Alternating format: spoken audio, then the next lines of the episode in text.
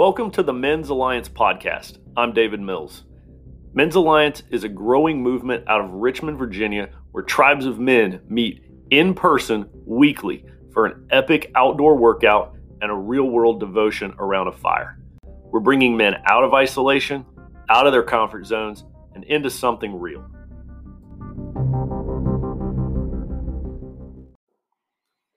Hey guys, this is Dave Mills, and today's podcast, I'm going to reveal all sorts of my personal baggage from growing up with you. Um, so bear with me. I think some of you will be able to relate to this, some of you not so much. So I grew up associating all sorts of things with Christianity that really have nothing to do with it.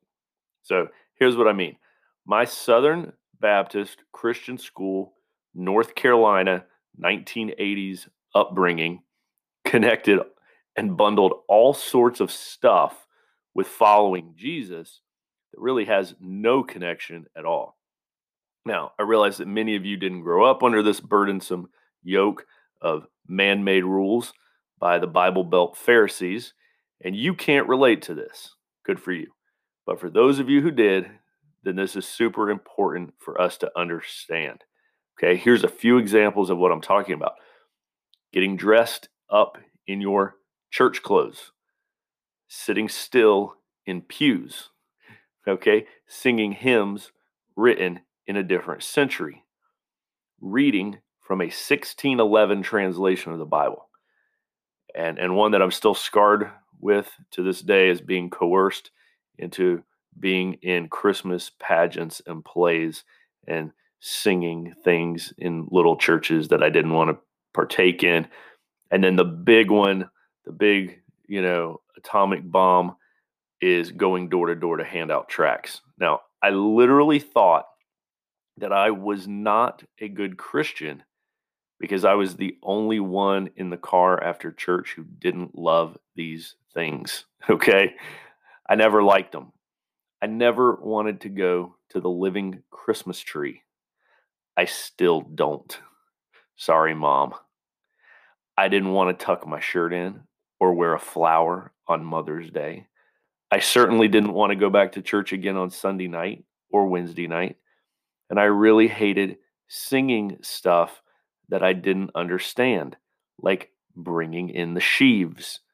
I hated church, to be honest. I hated it. It was cringy, it was embarrassing. And I went to small, weird churches, okay? I mean, for a while, my parents went to a church that sang everything a cappella, no music. We went to a church where the women put on little head coverings. We went to a church where I was the only kid in my Sunday school class. Okay. So let me tell you, I know all about weird little cringy church services in small towns. And I somehow thought that all that baggage, all that weird stuff was connected to Jesus. And if I didn't like all that stuff, and and I thought it was weird, um, and and I didn't want to get into the 1611 language, um, then then I thought that maybe that meant I didn't love God either. So maybe some of you have been to a backwoods weird church that was so uncool or so feminine with portraits of a frail, weak Jesus and little old ladies running the show and telling all the boys to behave and slow down and be quiet.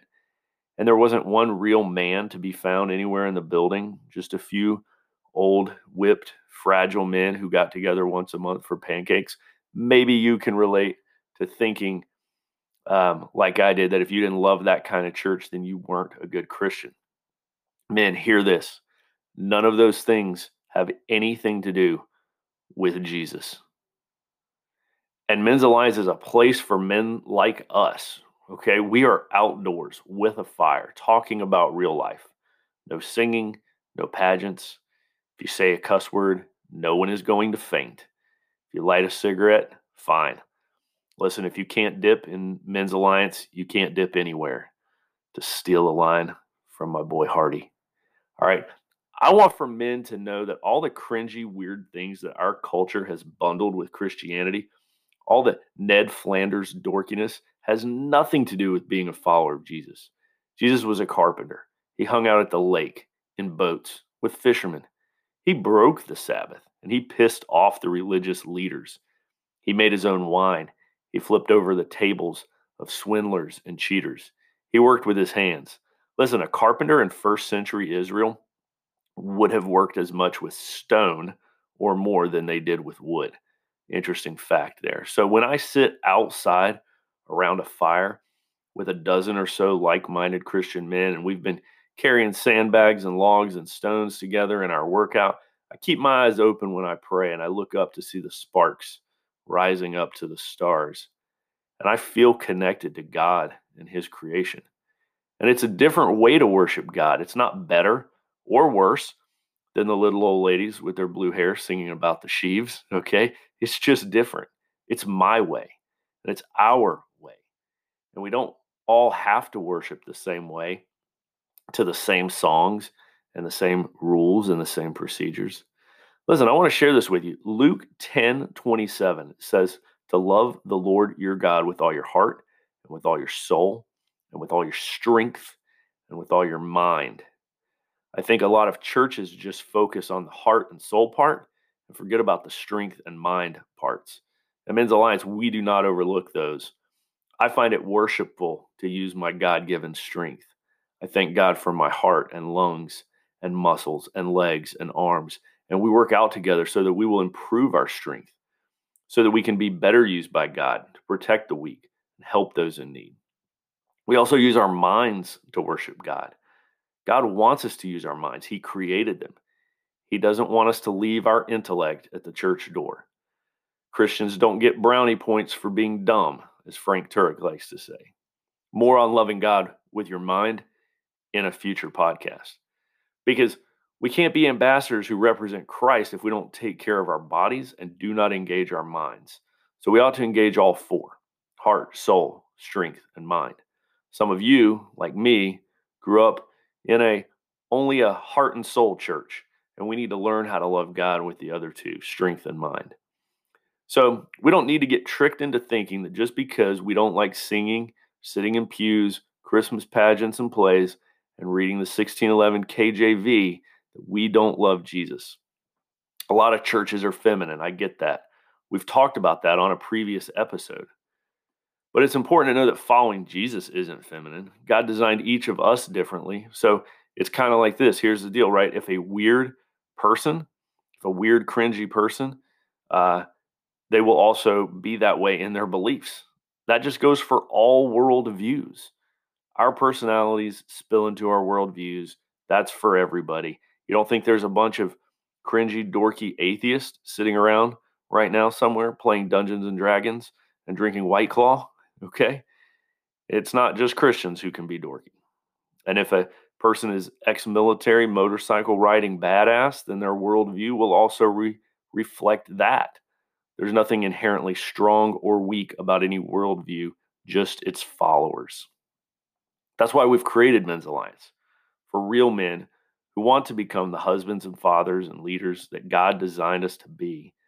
But they need it to be real and on their own terms outdoors with a workout and a fire where you don't have to pretend that you don't smoke or dip or say damn or that you're going through a problem with your marriage or struggling with an addiction or trying to learn how to be a man because maybe you didn't have a father and where you can be the same man on Monday morning as you are on Friday night.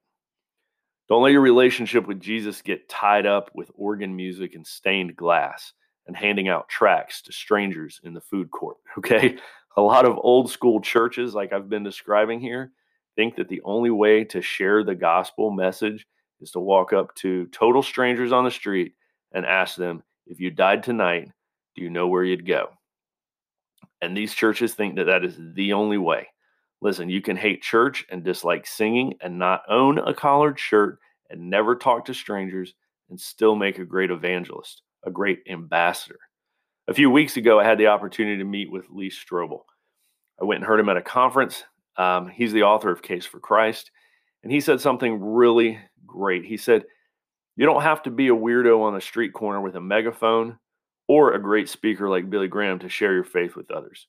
You can do it one of several different ways through intellectual conversations, like Paul, or through sharing your own personal experience, like the blind man, or relationally, like Nabil Qureshi did with David Wood, or invitationally, like Philip did when he told the skeptical Nathan, Come and see, or through serving, like we see many missionaries doing today who dig wells and bring medicine to people who haven't heard of Jesus.